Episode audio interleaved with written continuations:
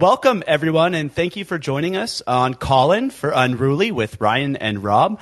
This is your co-host, Ryan Knight, and uh, Rob actually started up school again, so he's only going to be able to make it on, on some nights, but uh, we, he, he should be back uh, for the next show, and uh, I'm excited for, for now to introduce our guest, uh, Andre uh, Stackhouse. Andre is the campaign director for Whole Washington, who are organizing a ballot initiative, uh, 1471, to bring uh, single payer health care to Washington state. Andre, welcome to Unruly.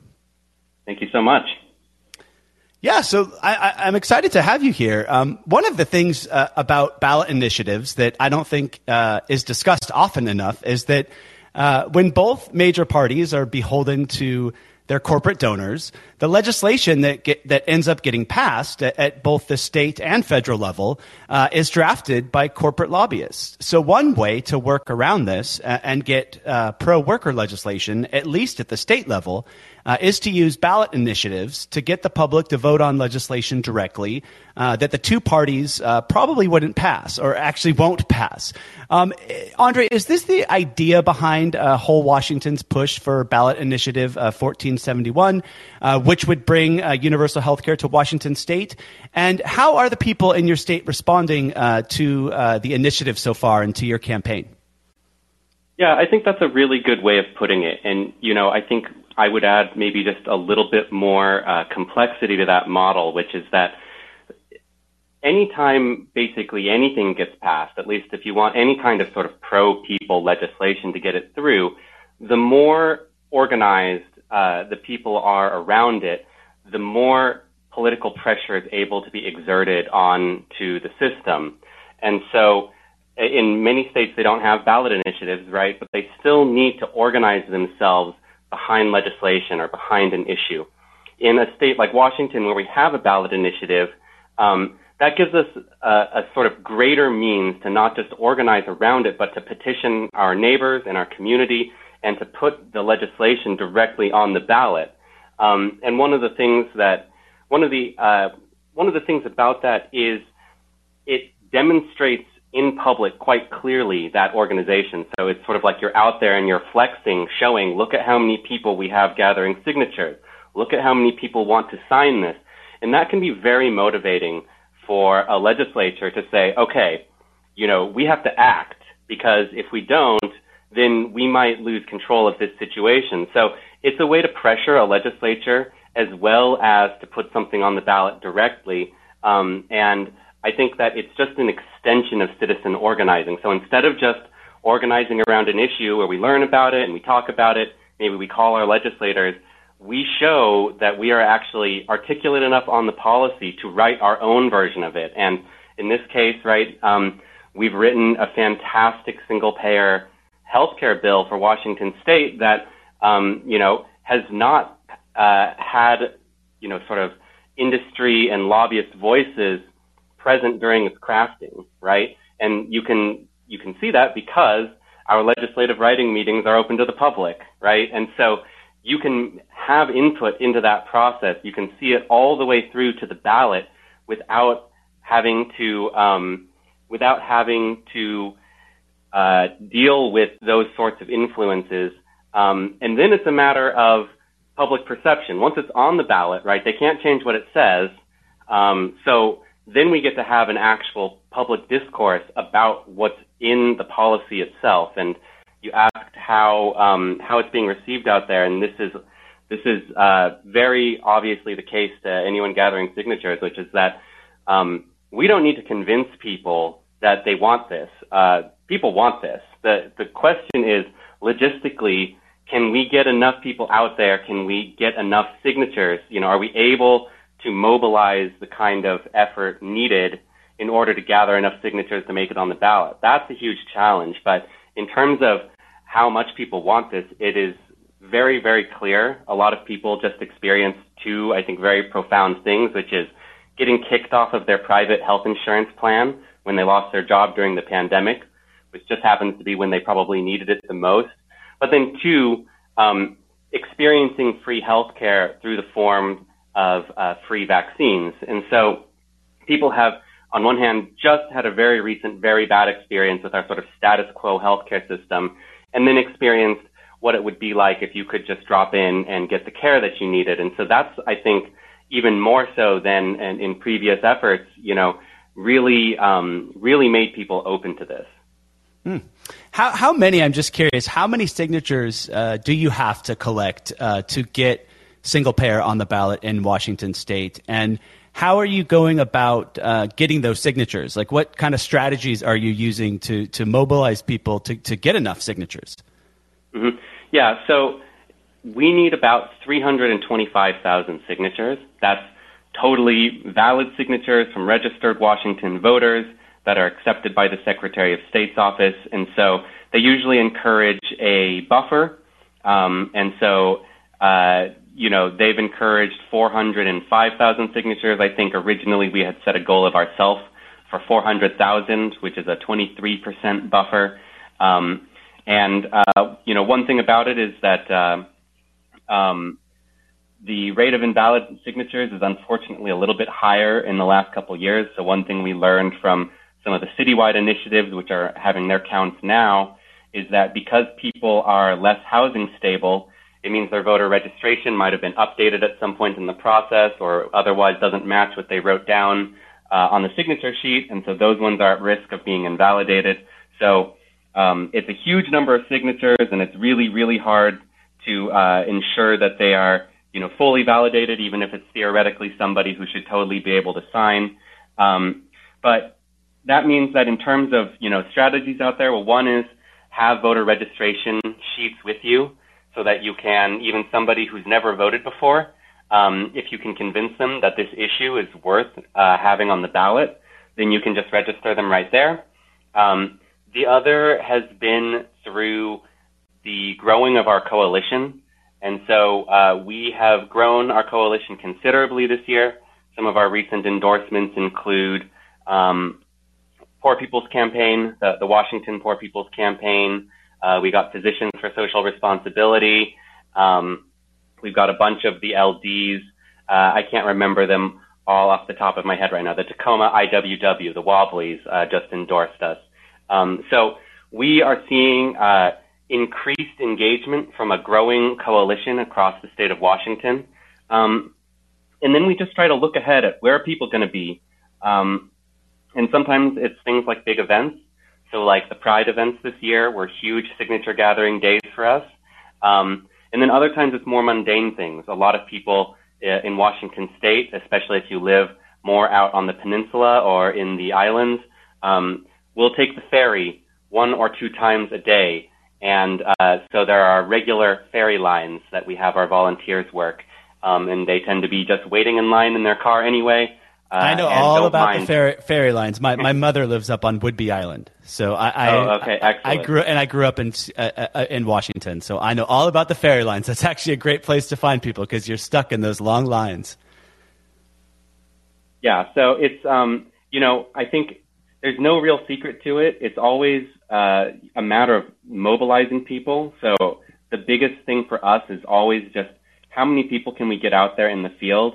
Um, and then, as much as possible, we try to train people so that they become increasingly comfortable making that ask, gathering signatures. They know the rest of the process, where to get more sheets, where to drop off completed sheets, so that they can then themselves start to bring more people into the campaign. So if we can have all of our people gathering signatures, but also actively recruiting folks when they have these conversations to get that signature, try to encourage folks to come into the campaign. That's that way that as you're out there, you're also growing the size of your organization, making it a bigger and bigger movement, um, and seeing the kind of growth that uh, that might get you over the finish line.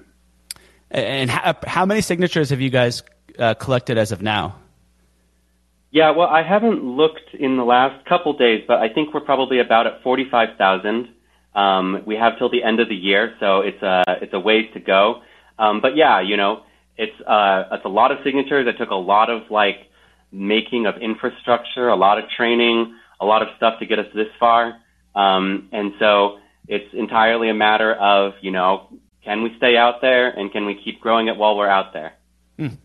And uh, you kind of alluded to it at the beginning of our, our, our conversation, but using ballot initiatives as a tool to kind of bypass the corruption of our corporate duopoly can work at the state level, but it's also important to address, I think, its limitations, which is that since only, I think it's around 24 states, I could be wrong, but I think it's approximately 24 states allow ballot initiatives. So this approach is not comprehensive enough, uh, right, for all 50 states to, to pass uh, Medicare for all nationally. And it goes without saying, but getting single payer health care in one state is not enough when our brothers and sisters in the remaining 49 states are still dying because of a lack of health care and from the greed of the insurance lobby and both corrupt parties who, who do their bidding. So, does whole Washington, uh, do you guys also support the broader movement and fight for Medicare for all at the federal level? Oh yeah, absolutely. And you know, we've done a ton of events for it. We've led a couple of um, you know marches that were more focused on national Medicare for all. But then, uh, you know, you might have seen some imagery of uh, a light show that was done at the Capitol for one of the Medicare for all hearings, where we projected like Medicare for all. We had a few different messages, but Medicare for all was definitely one of them. Uh, so that was something that we um, sent people to DC for and paid for that projector. Um, so lots of things like that. But I do want to say, you know, when we talk about Medicare for all, we're talking about a federal movement for single payer health care. Um, and I think that it's, you know, it's older than, say, uh, the latest versions in the Senate, in the House.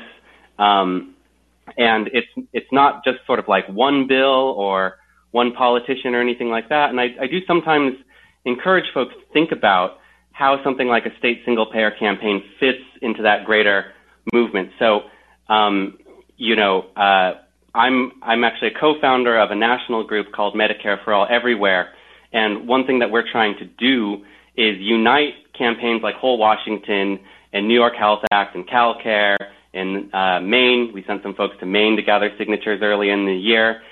Unite them into a coalition uh, hopefully eventually a coalition that includes all 50 states and the territories that creates this sort of national movement that's actually powerful enough to get this. And, you know, when you say that one state's not enough, obviously one state only gets the people in that state the health care that they need. But when we think about the Affordable Care Act, which was the last major federal health care reform, uh, let's think about how many states that was passed in before it was made federal policy. And the answer is one state uh, at least only one state that I'm aware of, which is the state of Massachusetts, right? So they created an individual mandate system that was called Romney Care, and then eventually that was picked up by the federal government and made into federal policy. So, um, you know, I don't think it's that we need to do this in 50 states in order to get federal Medicare for all. I actually think that we might only need to do it in one state, maybe even one or two states. Really, the more states that do it, the more I think it creates that pressure to happen federally. Um, it makes it easier to do federally, um, and it creates more pressure to do it federally. But I honestly think that it might only take a couple of states before we are able to um, exert enough pressure on the federal Congress to pass federal uh, improved Medicare for all. Yeah, I mean, it's, look, Romney Care's nothing to, to brag about. I mean, that's part of the the problem, right? That's part of the reason that we, we do need to organize for uh, national uh, Medicare for all. Um, but you're right. I mean, we need to build in order to to create the pressure to get there. Uh, we need to build a movement that's big enough uh, to to pressure uh, these two big parties who take a lot of big money from the insurance lobby, which is really the only reason we don't have uh, a single payer healthcare system in this country. I mean, you can go back when you study the, the history uh, of, of, of, the fight for single payer health care, for Medicare for all, or for a universal health care system. I mean, it goes back so far. It goes back so far that even Nancy Pelosi, when she first ran for office, she supported single payer health care. Much like AOC and the squad, right, supported it and, and, and when they first got to Congress. But then what happens is, you know, as Pelosi stuck around DC a little bit longer and got more comfortable with the lobbyists, you know, a policy that is just a no brainer that, that everyone wants, that the 70% of the American people support. Uh, you know, even the party which claims to be, to be the party of healthcare, which are the Democrats, they're, they're actually the most deceitful because they're not the party of healthcare. They are the party of for-profit predatory health insurance. You know, the ACA is not a universal healthcare system. It left some, I think, 88 million people either underinsured or uninsured. Um, and so what, what happens is, and, and you know this just as well as I do, is that Democrats and Republicans, you know, they go and pass bills that are written by corporate lobbyists. And then they falsely claim afterwards that these bills are a win for the people, right? That's essentially all American politics is under our current uh, corrupt duopoly. We have two parties who exist to pass laws that funnel more wealth to corporations and the billionaire class. And we're seeing this play out right now uh, with this climate bill that Democrats just passed, which is actually a massive expansion uh, of fossil fuel extraction, and it handcuffs renewable energy to fossil fuels. Yet Democrats are on TV right now waging the propaganda campaign of the century by declaring that they just saved the planet when they actually just accelerated its destruction. And I bring this up because it's the same thing the Democrats did with uh, the Affordable Care Act, right? Or, or, what I like to call the Unaffordable Care Act. Um, you know, they called it a win for the people, and they went on TV. You know, Obama went on TV, and and, and Pelosi and Schumer, and, and they basically tried to uh, tell the American people that it was this great thing when it was a giant uh, handout to the insurance companies and left, like I said, 88 million um, either uninsured or underinsured. So you know, of course, I love the idea of using ballot initiatives in order for the people to vote on legislation directly because it bypasses these two corrupt parties who have no intention of ever passing policies that help the people or planet. But I just think at the same time, I, I think we have to be mindful of the fact that since ballot initiatives are only available in some 24 states, that this strategy is not comprehensive enough if we want to get to Medicare for all, and that we still need to be organizing on a national and even really a global scale to unite the masses against uh, you know, the corrupt capitalist and imperialist system that's really the root cause of our misery, suffering, and exploitation, and the reason we don't get uh, popular policies that the people want, like single payer health care. Yeah, and I think what you're kind of getting at there is we need we need deeper political consciousness, deeper class consciousness about the forces that are really, you know, driving policy and um, and how that you know often diverges from the narrative that we're given. And I think that one right. thing that is really good about you know a ballot initiative campaign in in particular is that it allows you to get so hands on with it that you begin to learn that I think a lot you begin to learn that really quickly. You know, we've gotten to work very directly on the policy, which means that um, we get to you know, we get to see the opposition to it more directly, right? And we get to hear a lot of the really terrible excuses and stuff where, um, you know, normally, normally it wouldn't be so direct because we would just be given something and be told that it's a win. But in this case, we define what there is, you know, we define our own win and then we get to see, um, you know, we get to see all of the opposition to it. It kind of forces a lot of the opposition to, show its hand. And so I think that, um, you know, raising people's expectations is a huge part of this. Um, a lot of people are still uh, becoming aware of universal health care as a concept. Um, you know, a lot of the times when I say universal health care to people, one of the first things they'll say is, well, I have health care, right? And you have to ask them to think about the fact, well, you have health care now, but how stable is your situation really, right? What happens when there's a, a pandemic, right? Or does your nephew have health care? right? Um, or what happens so, when you lose your job? You know, I mean, we're the exactly. only developed nation that attaches healthcare to someone's employment. You know, people, I have relatives in, in Great Britain and they're actually more conservative. And uh, one of my political awakenings a few years ago was, was, you know, he basically my, my nephew said to me, he's like, do you know how crazy y'all are over there? If our, our basic, our conservative party in England wouldn't touch our national healthcare system.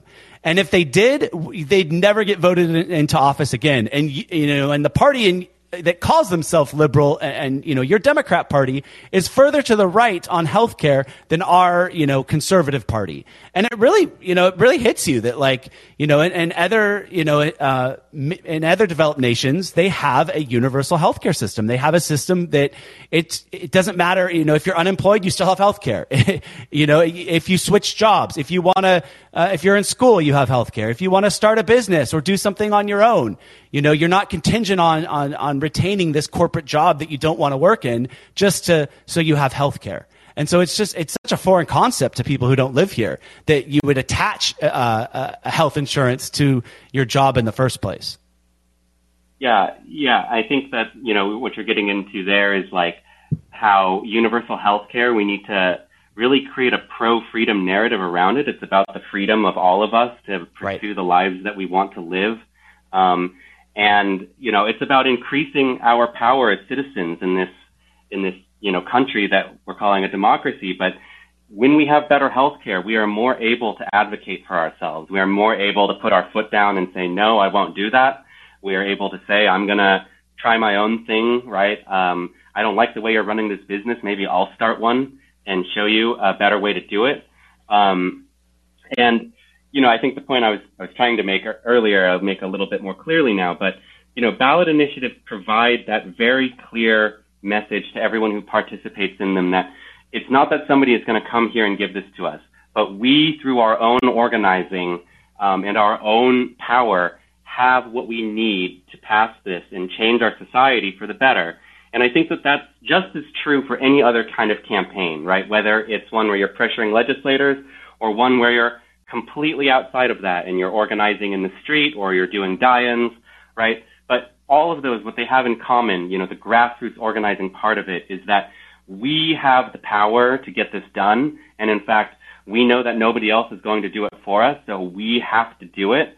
And I think the thing that's so great about it is when we win this, we are all going to be so much more healthy. We're going to have more money in our pocket. And that means that we're going to be more powerful and we're going to rack up more wins on top of a win for, you know, universal health care. When we, when we show, you know, when we beat those overcoming odds, it will prove to us how powerful we are. And then we will immediately get a huge boost in our power. Um, that will mean that we can only take on even bigger challenges ahead.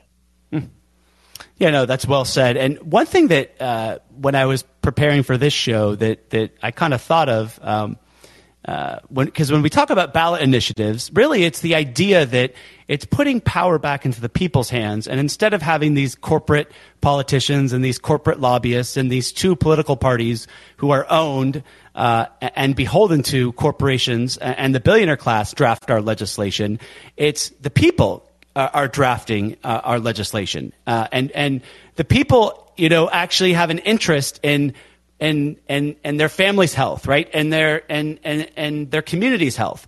Uh, whereas when corporate lobbyists and these two corporate parties are drafting legislation, they have an interest in enriching uh, their corporate donors and enriching the, the, the elites who put them into office. And so um, I was fortunate enough to get a chance to uh, have Senator Mike Gravel on this podcast in 2020 uh, before he passed away.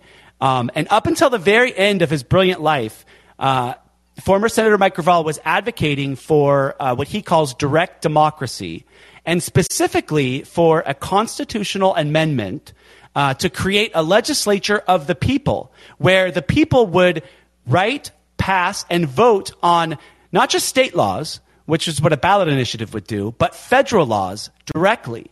And he actually wrote a book uh, about it uh, in the final years of his life. And in the book, he basically lays out vi- the most compelling case I've heard uh, about every problem in our country, uh, and that it stems from the fact that our laws are written by and for the elites. And so naturally, uh, the best solution is for the people to have a direct hand in the legislative process. And that's where he goes into, and he lays out a clear, uh, a very clear uh, case and how actually, and a plan and a map on how, if enough of us come together, we can literally uh, draft and file a constitutional amendment to create a legislature of the people that would eventually make uh, Congress obsolete.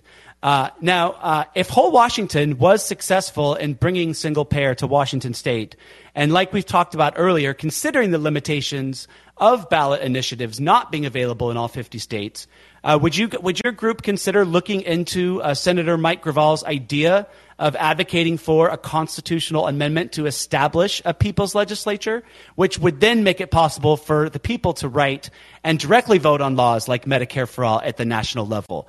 Uh, and I only I, I bring this up because I think it's so important to you know right now when you're going up against these two parties, they know exactly what they're doing. They know, th- you know, when they're on TV, when they each speak to their respective bases, whether it's the Democrats on CNN or, or MSNBC, or if it's the Republicans on Fox News, they go give their messages to keep their bases kind of on a leash and to keep them under control.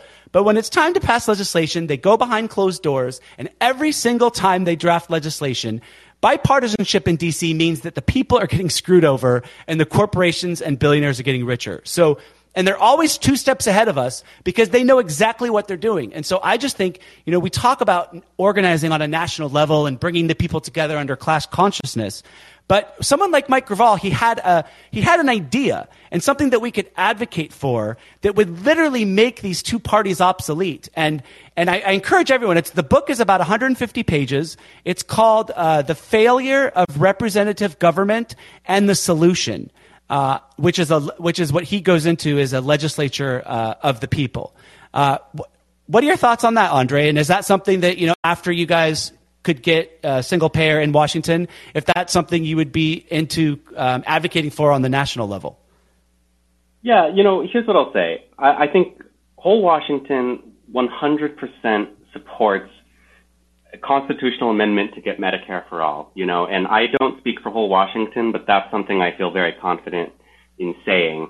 Um, when it comes to some of these, you know, democracy reforms, I don't think that that's a territory that whole Washington itself has waded into too much, but mm. I can share my personal thoughts on it, which is that I am of the strong belief that the United States is a very weak democracy if we can consider it democracy. And yeah, I, I, call it an I, oligarchy, but go ahead. Yeah, I, I, just I just think that when you have we do elect our politicians and they're supposed to represent us, but when you have two parties who are funded by corporations and billionaires, uh, they're not representing us. They're representing right. their, their donors, right? So, and that to me is an oligarchy when, when you have, uh, you know, wealthy elites buying elections and buying your politicians. You're never going to get legislation that, that's written for the people. You're going to get legislation that's written for the people that, that, that, that are buying our political parties.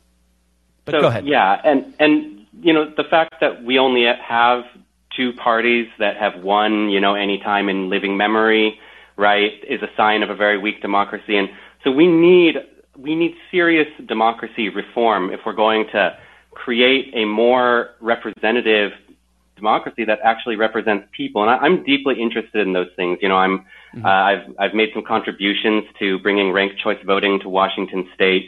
Um, you know, again, I know that's state level, but you know, when you're talking about it at this federal level, I'm reminded of the the system that they have in Switzerland, which, you know, I, I've never lived in Switzerland or anything like that, but when I look at the way that they pass federal legislation through, um, through referenda, the way that they have um, much more citizen participation in some of their legislative bodies, I look at that and go, that looks like a really good system. It decentralizes power more, um, and and I think that it is a lot more responsive to what their people actually want.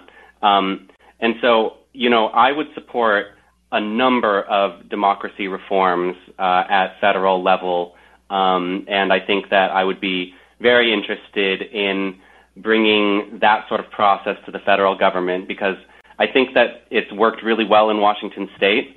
Um, that doesn't mean that a bad initiative has never been passed. It doesn't mean that the wealthy don't have an advantage over grassroots campaigns in ballot initiatives. But I still think that when you look at the sort of uh, the, the walls that you hit in the legislative process that you are able to just, you know, it's not easy, but if you can organize enough people, then you can push through it. And they give you an actual, you know, like, if we don't get on the ballot, we know it's because we didn't get enough signatures, you know? So it's like, we, we can build off of that, right? But the, right. the legislative process is so complex by design. It is so exclusive in so many ways it has these crazy committee processes, right? So it's really hard to actually track how to get anything through any legislature. Right, and it but it's important to point out that's intentional. They, they create these hoops because they want to make it sound like it's this complicated thing. For me, I'd rather have everyday people like yourself and, and groups that, that that are made up of people writing legislation than two political parties who are owned by corporations and billionaires writing legislation, right? So, you know, for me, there's nothing, there's nothing more that's going to decentralize power and put power in the hands of the people than if the people are actually writing the laws. And that actually, that is what democracy is. Democracy is a, is a government that is of, by, and for the people right? It's the people writing the laws. Uh, what we have, again, it, for me, it's, it's, it's an oligarchy. It's a government of, by, and for the ruling class and for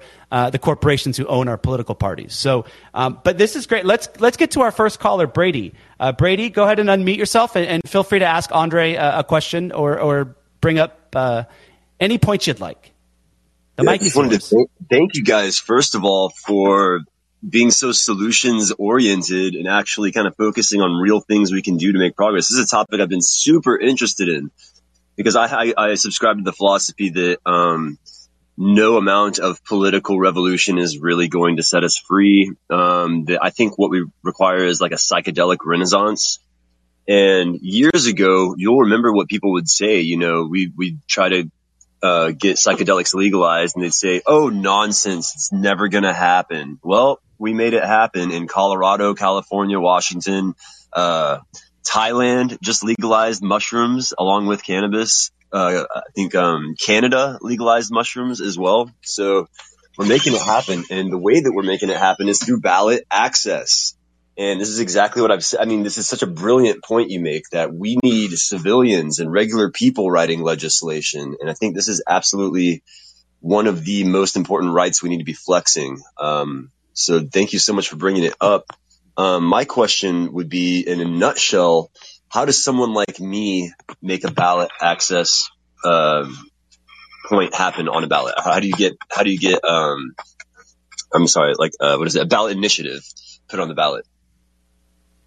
Yeah, well, it's it's remarkably um, it's it's a bit underwhelming, really. Uh, your Secretary of State probably has on their website some way to do it. That's if you live in a state with ballot initiatives. So Ballotpedia has a great map that kind of shows you where you have the ability to do that.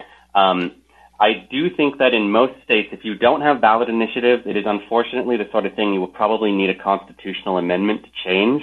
But um, I don't believe any states had ballot initiatives when when they first started. You know, uh, I can't speak for every state, but I know that there was sort of a period of reform in which many states um, began to add ballot initiatives as an option. And in fact, the history there is quite interesting. Um, it was in a period of sort of populist uh, uh, displeasure with the political system. And so that's when, for instance, they began to elect senators. Um, and that did take a constitutional amendment to the federal constitution. Um, so anyway, if you live in a state with ballot initiatives, you basically need the language, uh, which is not easy to write. You know, I recommend that if you're going to try to actually create something worth passing, that you seek input from uh, from your community um, and people who care about these policies uh, and have any expertise they can bring to the table.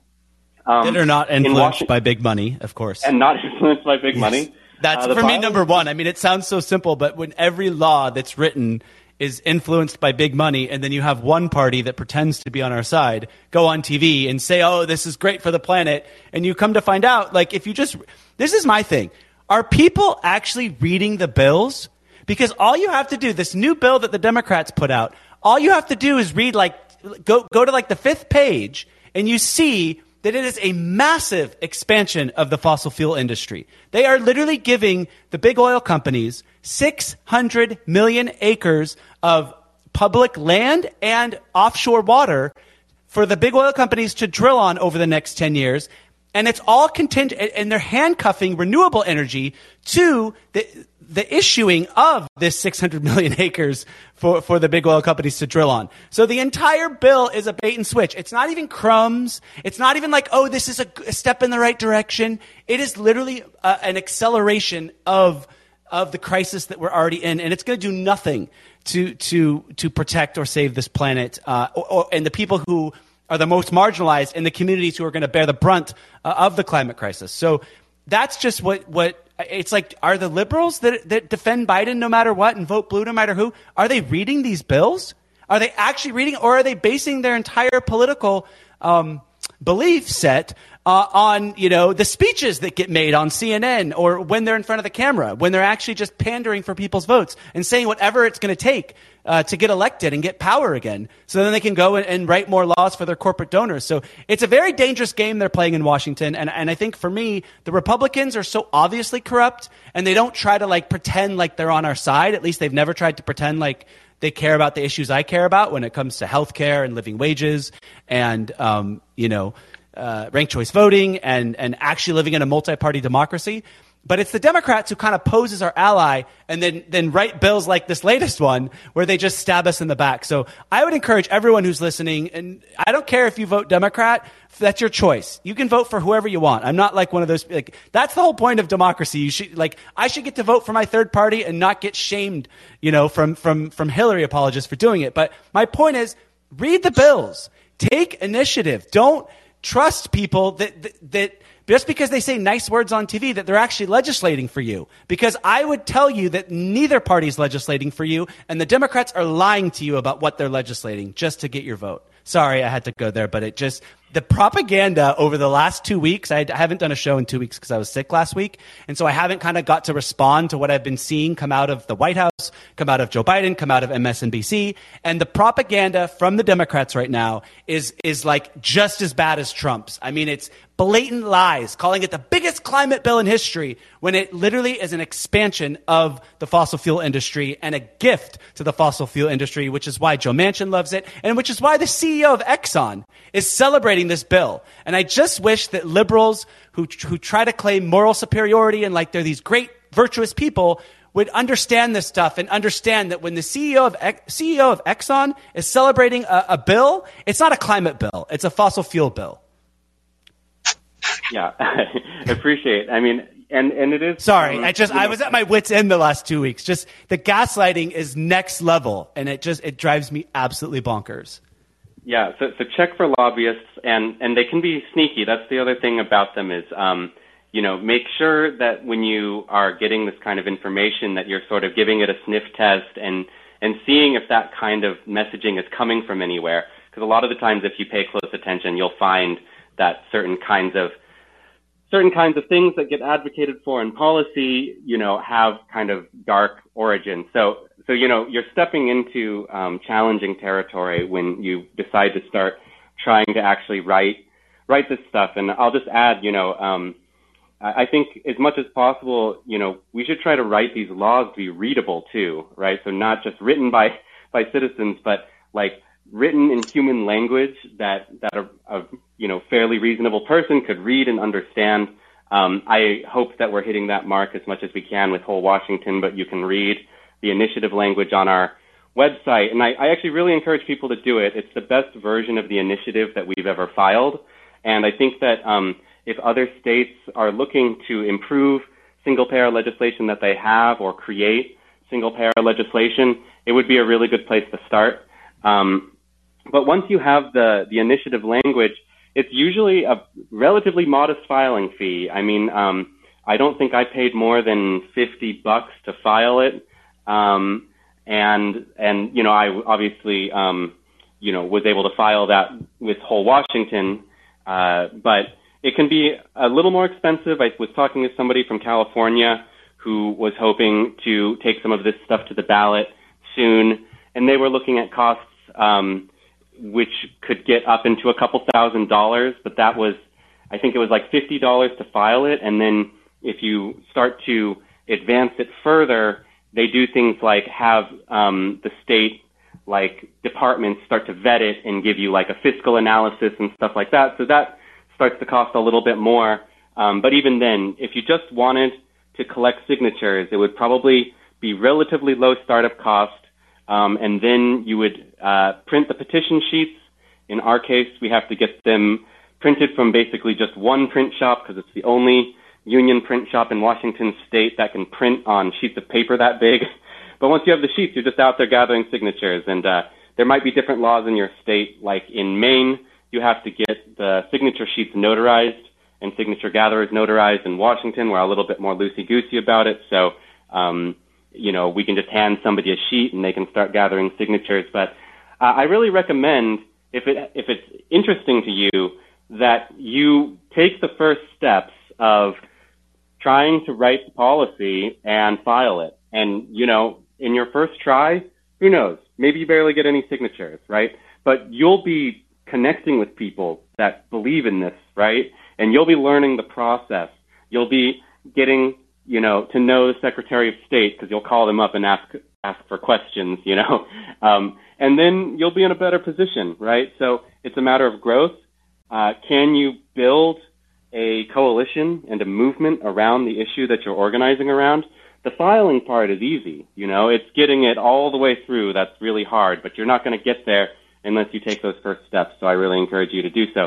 And by the way, if you want help on any of that, uh, just go ahead and get in touch with me. You can message me on Twitter. My Twitter handle is Captain Stack. Um, I would love to talk to anyone out there who wants to run a ballot initiative, especially on healthcare, any state. If your state doesn't have ballot initiatives, I'd love to talk to you about changing that. So feel free to get in touch. Captain Stack on Twitter. I'm going to get in touch with you, Andre. I, I absolutely need your help. Um, one of the things I plan on doing is legalizing natural, you know, plant medicines is a huge thing. Uh, it's one of the, the best health decisions I've ever made for myself. You know, it's increased my health in so many subtle ways I can't even begin to touch on right now.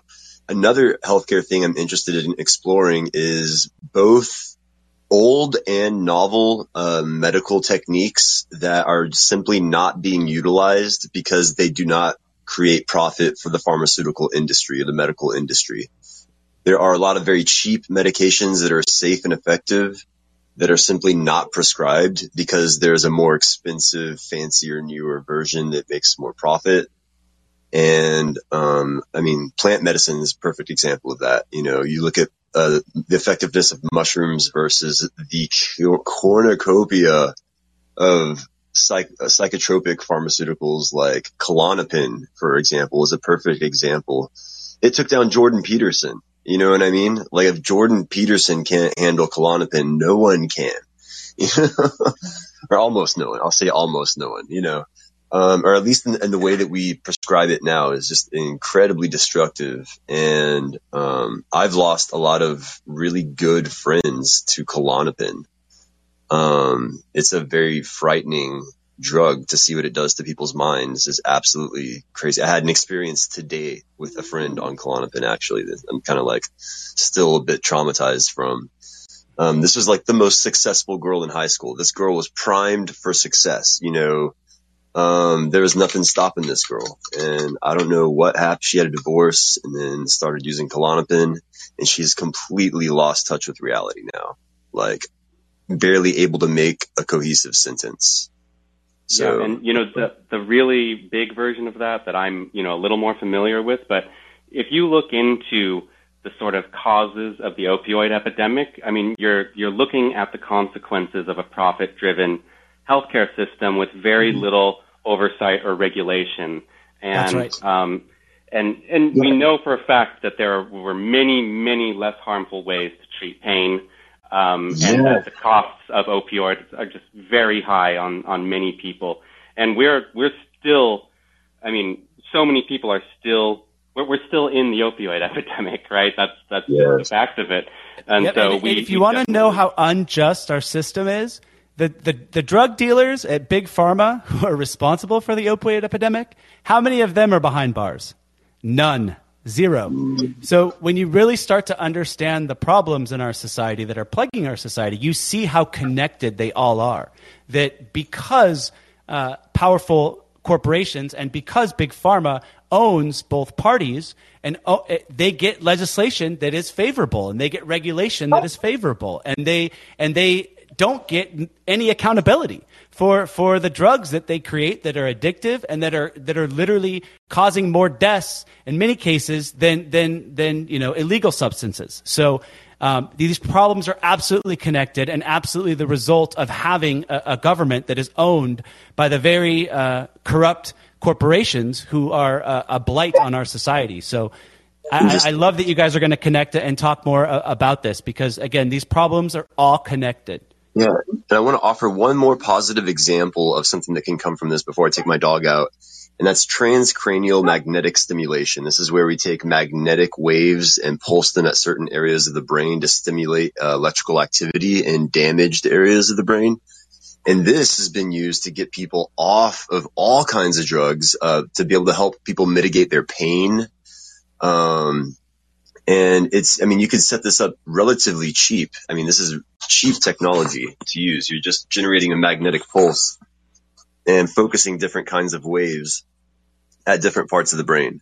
So you do need a specialist, but um, I would love to see this technology be made available in free clinics all over the country, where anyone who's having any kind of mental health issue, any learning issue, uh, it, it, mitigates autism. Hmm. You know, we're in the middle of a pandemic. It's going up 15% in the last like 20 years. Um, and this, uh, as, as actually, I've seen it work really well for autism. And, uh, personal example, my, my cousin's wife had postpartum depression. She was on three different kinds of psychotropics trying to balance everything out. You know, she was, she was destined for, you know, the psychotropic K-hole that everyone's going down. So I got to take my dog out.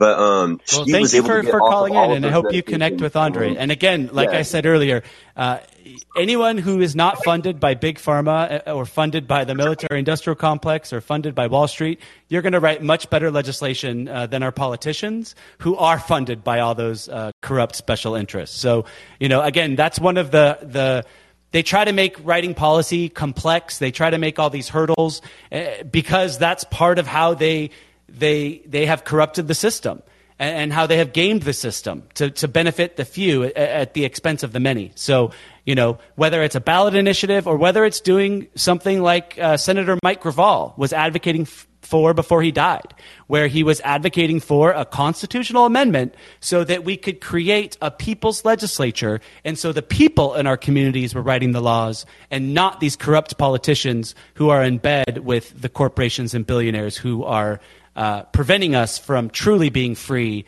and, and truly uh, uh, being the liberated society that we deserve to be. Uh, so thank you again for, for calling in. And uh, let's take our next caller, Amanda, and then we will wrap things up because we're almost nearing the hour mark. Amanda, go ahead. Oh, Amanda, if you just unmute yourself and you can ask Andre a question or, or, or raise a, a topic.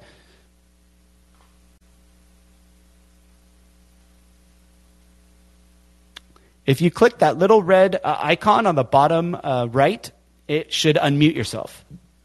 Hello, can you hear me? Uh, we can hear you. Okay, sorry. There's my my computer was trying to tell me it knew better than I did.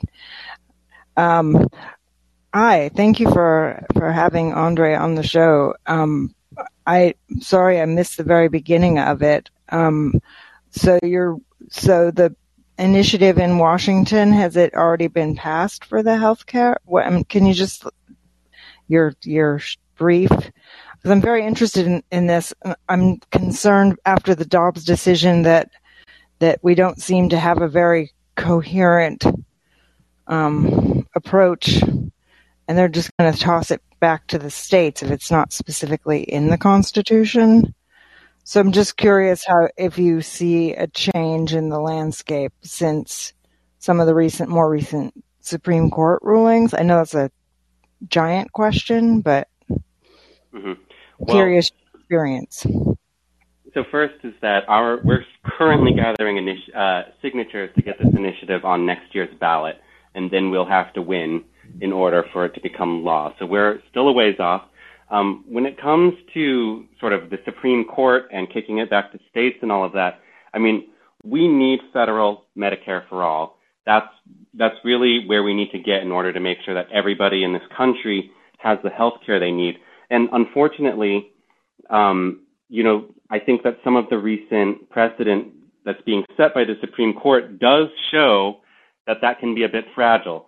The, the good news, if we can call it good news, is that because we don't have Medicare for all federally, what it means is that there's nothing for them to take away from us uh, per se. At least they can't take Medicare for all away that we don't have. So out here in Washington, for instance, right, like there's no reason for us to believe that they would change some sort of thing where they're kicking it back to the states, but then that would like take away our single payer system if we were to be so fortunate to pass it. So in what they would have to do would be, I think, considerably more provocative, which would be they would have to like reinterpret the Constitution to say that actually universal health care is unconstitutional. And I don't really know how they could do that. That would be a dramatic reinterpretation. I would say that if you look at the Constitution as written, right, it's a fairly reasonable interpretation to say, well, if it's not covered by the federal government, then that kicks it to the states, right? And so in that sense, what we're saying is we don't have universal health care federally, and thus it becomes the the duty of our state government to step in and provide that to its people. Um, so we believe that it's it's not just like an option that we have at state level, but we actually think that it is incumbent on our state government to do it. They have to do it because because it's their duty to fulfill rights that aren't being fulfilled by our federal government. Now, I think that it would be considerably more stable in the long run if we were to pass some sort of constitutional amendment that that clearly, as clear as you know the First Amendment does for speech, uh, guarantees health care as a right for um, you know uh, for all people. And so, in that sense, like I think that the unfortunate reality is, as as Ryan has articulated, is we we live in a system that is not really on our side in a lot of cases, and um, and so that means that we're in a we're in a very challenging position, and that's why this fight has been multi-decade, you know, um, and and that's super unfortunate. I just try to let that be something that motivates me, right? And say that this is a this is a huge hill to climb, but there but we just have to climb it. We have to we have to make these changes a reality. And one thing that I think is a cause for a bit of hope, right, is that um, we can have a sort of fickle people who can't, you know, who, who often aren't great at organizing, who often aren't great at seeing the ways in which they're getting screwed by the system. But I think that once we have health care for everyone, it changes that dynamic, right? And so if a court starts to say, hey, guess what, this is unconstitutional, the response becomes, okay, well, take it from me, right? And I think that when people have that presented to them, they're trying to take your health care. That's the sort of thing that mobilizes them into saying, we're not going to let that happen. And I don't care that you wear a fancy robe um, and that you have, you know, a, a kind of high-minded legal argument for it. The reality is, I'm not going to let you take my health care. And so I think that that sort of um, reframing of we have the health care and we now have the strong feeling that we deserve this health care. We think it is a right. We think that's what the documents say. Um, then I think we're in a much better position to to maintain and even expand our health care further. As Ryan said, you know, at a certain point, right, we, we should not just be talking about health care for ourselves. We should talk about can we build a healthcare system so great that we create a surplus of doctors that we can send out into the world and increase public health for for all people. You know, um, international uh, international medical um, expeditions or whatever. I can't remember. There's a better term for it than that. Um, so we're we're a very long way from where we want to be, right? We believe that healthcare is a right of all people on this planet, and there are so many people who don't have it right now. So it's it's you know can we look at where we are and not see just despair, but can we see steps that we can take, you know, a, a path forward that gets us that gets us where we're going, you know, and where we want to be and into the society that we all deserve to live in. Absolutely. And I think just to add on, I think you covered it, but I think I would just add on to you could very you could very well make the case that the Constitution uh, already supports and backs up uh, making healthcare a human right because in the Constitution it says that we are all entitled to life, liberty, and the pursuit of happiness. And you cannot have you can't have life, liberty, or the pursuit of happiness uh, without healthcare.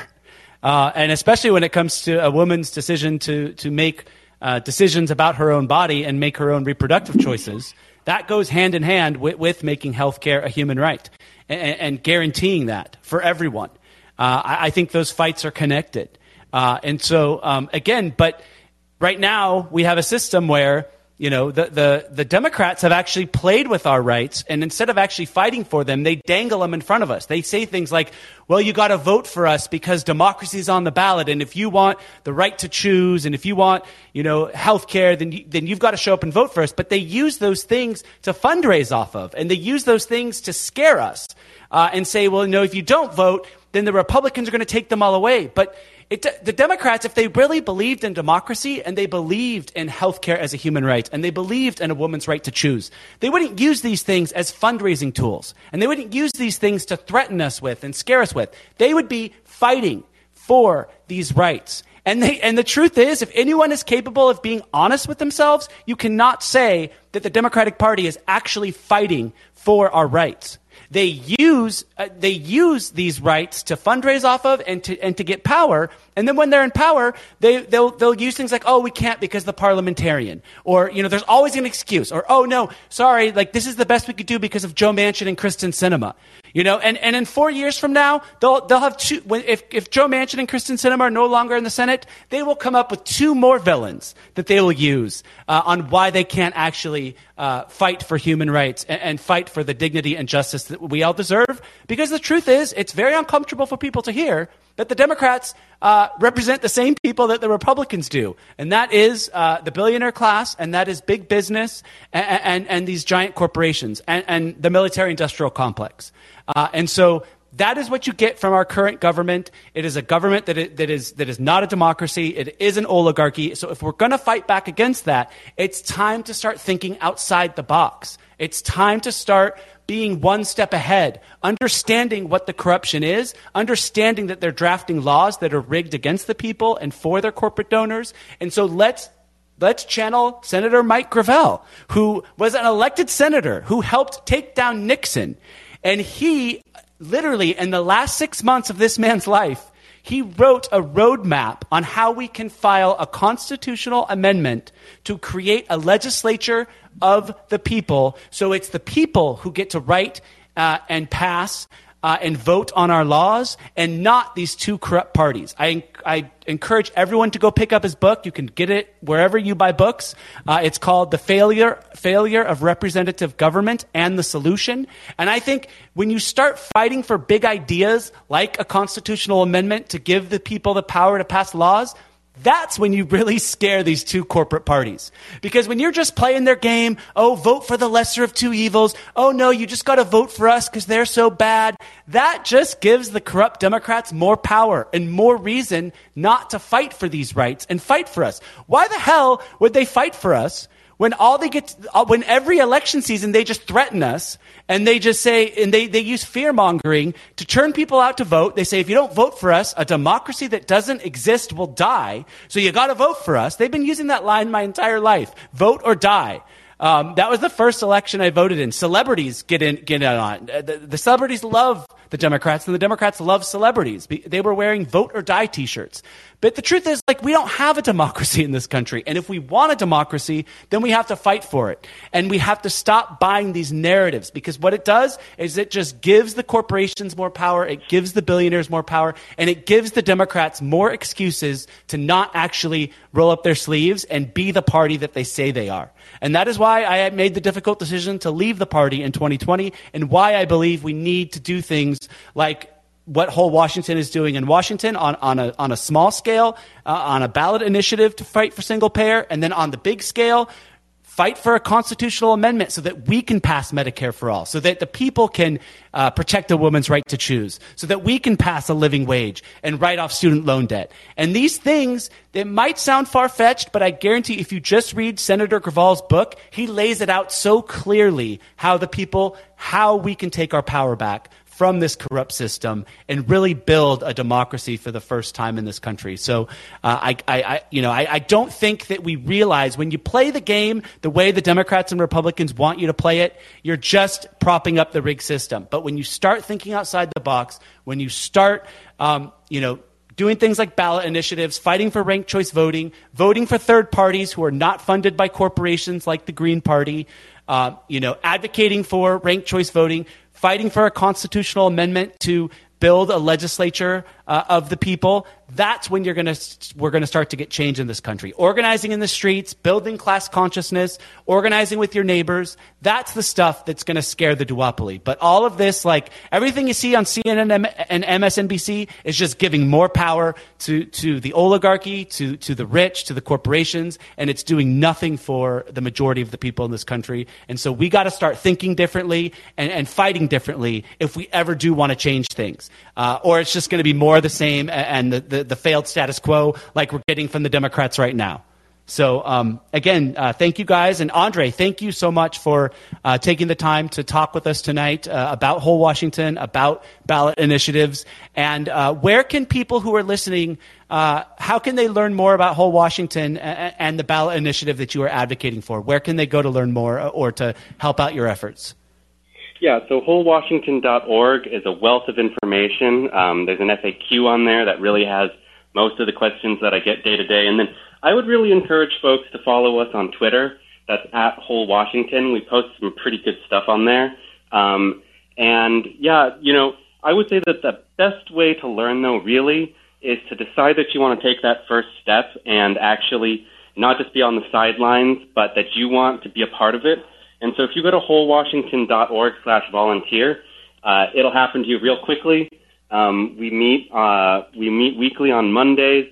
You don't have to be um, in Washington State. You know, if you are out of Washington but you want to support us, uh, we have lots of things that we can we can do through more of a virtual way rather than being part of the ground game. And you'll learn all about the policy. You'll learn about the tax code.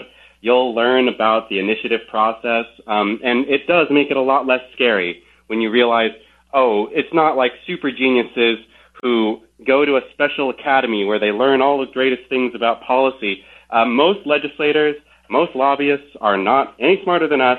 Um, they are working under That's a different right. set of incentives, uh, but we have an incredible amount of, of knowledge and skill in our sort of collective power as citizens we get to support each other and lean on each other in the ways in which you know we have something unique to bring to the table, but then other people have something else unique to bring to the table. So we need people of all skills. We need people all over the country and all over Washington State. And I really, really encourage you to get involved and uh, just to, uh, I guess, add a little bit to, to what Ryan was saying earlier. I just, um, you know, for me, there was a very profound change because I, I worked very hard on both Bernie Sanders campaigns, and I got involved with Whole Washington between them. But one of the main thoughts that I had with me at that time was, I want to work, I want to work um, in my, you know, locally instead of nationally, and I want to work on an issue instead of a candidate. And I think that when you start to work on an issue first, it doesn't mean that you completely lose interest in electoral politics or candidates. You still care, right? And you still pressure them to that. But what it means is you put the issue first, and that means that you get to say, you know what, personality, we can talk about personality, but the issue matters more, right? We can talk about this one person later, but this issue matters more. And I was just so tired of talking about personalities, right? Is Bernie Sanders a good guy? I don't care if he's a good guy. I care about the policies, you know. So keep your eye on the ball, um, and remember remember to flex your own power, to build your own power. Don't ask for it from somebody else. Don't ask for it from a legislator. Say, I have the policy. I, I'm inviting you to my meeting. Um, and, and that is what gets them to start to treat you a little bit differently, is when they know you have power and you know that you have power. So um, find your power and, and take those first steps. Get out there and uh, join a campaign. Andre, very well said. Thank you so much uh, for coming on tonight, and thank you uh, you guys for listening. Uh, and next week we are going to be interviewing a independent who is running in Maine uh, for Congress, uh, and uh, we'll look forward to that episode next week. And I hope everyone has a safe and healthy weekend. And we'll catch you next week with an all new episode of Unruly. Have a great weekend, everyone, and bye, Andre. Solidarity.